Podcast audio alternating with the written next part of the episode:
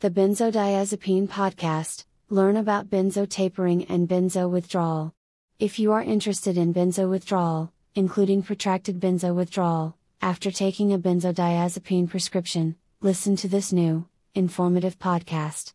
The Benzodiazepine podcast interviews top experts and covers topics of interest to people injured by prescribed benzodiazepine medications.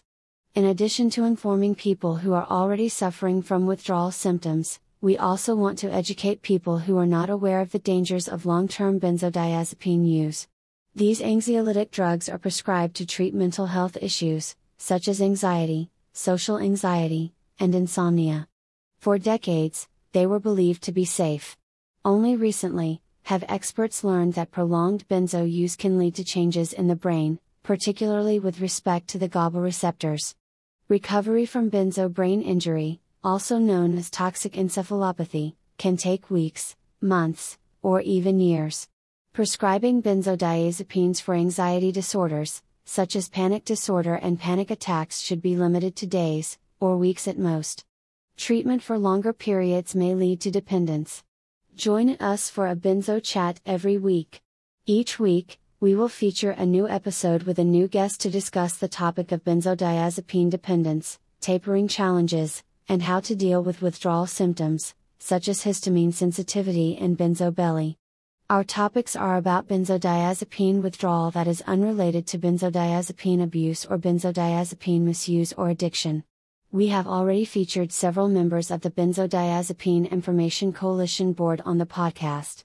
Additionally, we have had on guests who are experienced in working with people who are tapering, or are benzo free. If you are interested in learning more about programs that exist to help people through protracted withdrawal, I recommend subscribing to our benzodiazepine podcast.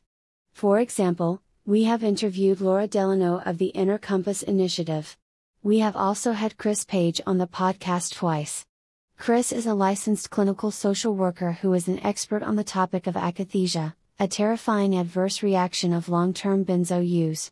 Akathisia can also be caused by other psych drugs. Chris Page provides EMDR therapy, as well as safe and sound protocol therapy, developed by Dr. Stephen Porges, in his counseling practice. Additionally, he is starting a foundation that is dedicated to educating benzo injured people and healthcare professionals. Why addiction medicine facilities are not able to help get people off of benzos. Benzodiazepine dependence is not like addiction to an opioid or alcohol. For most people, it is a physical dependence without addiction. When a detox tries to get a patient off of a drug, they stop the drug cold turkey, or taper very quickly. Drug rehabs and detox facilities often do more harm than good when they treat benzo dependent clients. What happens when the family assumes that their family member is an addict because they are in benzo withdrawal? They go to the emergency department, where the patient is shamed for their addiction and sent to a psych ward or rehab. While people who suffer from drug addictions deserve more respect from medical institutions and their own families, most people who take benzodiazepines are not at all addicted. Treating benzodiazepine dependence as an addiction can cause serious problems for the person, long term. They may be more likely to suffer from protracted withdrawal symptoms, such as akathisia. Why does overdose on benzodiazepines happen so rarely? Why are there relatively few benzo overdose deaths? While drug users who overdose often have a benzodiazepine in their system, it is rarely the cause of death. The problem of benzos is interesting. They are relatively safe with respect to not causing addiction and not leading to overdose. The short term safety profile of benzodiazepines has given healthcare professionals, and the public, a false sense of security. Long term use leads to dependence and sometimes toxic brain symptoms. Package inserts and product information sheets for benzodiazepines have been updated to reflect the dangers of long term use. Black box warnings have been added, as recently as 2020. Short term use of benzodiazepines, such as for alcohol withdrawal treatment, is recommended. Long term use is discouraged, because of the risk of protracted withdrawal and toxic encephalopathy. The Benzodiazepine podcast teaches about the importance of informed consent. While these drugs are toxic to some people, there are others who benefit from ongoing use of benzodiazepines. Should they be allowed to continue benzo use since there is a risk of developing serious withdrawal symptoms? It would not be fair to punish patients who continue to benefit from long term use, as long as doctors continue to inform them about new information on the dangers of benzodiazepines. Patients deserve to be informed before starting treatment, and during treatment. Informing a patient of the risks of treatment, and the alternatives, is known as informed consent. We most often think of informed consent as being a written form provided by surgeons before surgery. The goal of organizations, such as the Benzodiazepine Information Coalition, is to educate patients and doctors that informed consent is not only for surgery anymore. Informed consent can also be used to inform a patient before starting a medication that may cause serious consequences.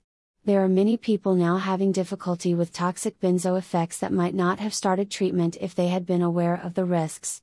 Doctors who discuss informed consent, and keep a written record of it, will feel better about having informed their patients, giving them an opportunity to make their own informed decision.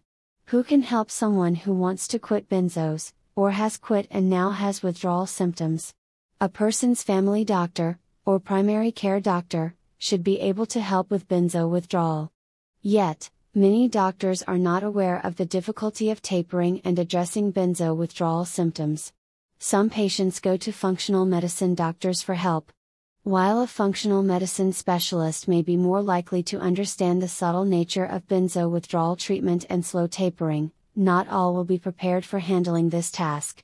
Fortunately, organizations, such as the Benzodiazepine Information Coalition, provide listings of doctors who are familiar with slow tapering and treating withdrawal symptoms from benzodiazepines. They currently list doctors in nearly every region of the country. Additionally, there are counselors and coaches who have experience in talking a person through the process. A good benzo coach can also advise their client on how to best communicate with family members and their doctor. There are also therapists who provide focused therapy to the benzo injured client. It is important that the therapist recognize that they are not working with an addiction client. Where can I find the Benzodiazepine podcast? In addition to a link from this website, thebenzodiazepinepodcast.droleads.com, you can find the podcast on nearly all major podcast apps. This includes the Apple Podcast app, and many others. If you find the information on the podcast useful, please leave a 5 star review and a helpful comment.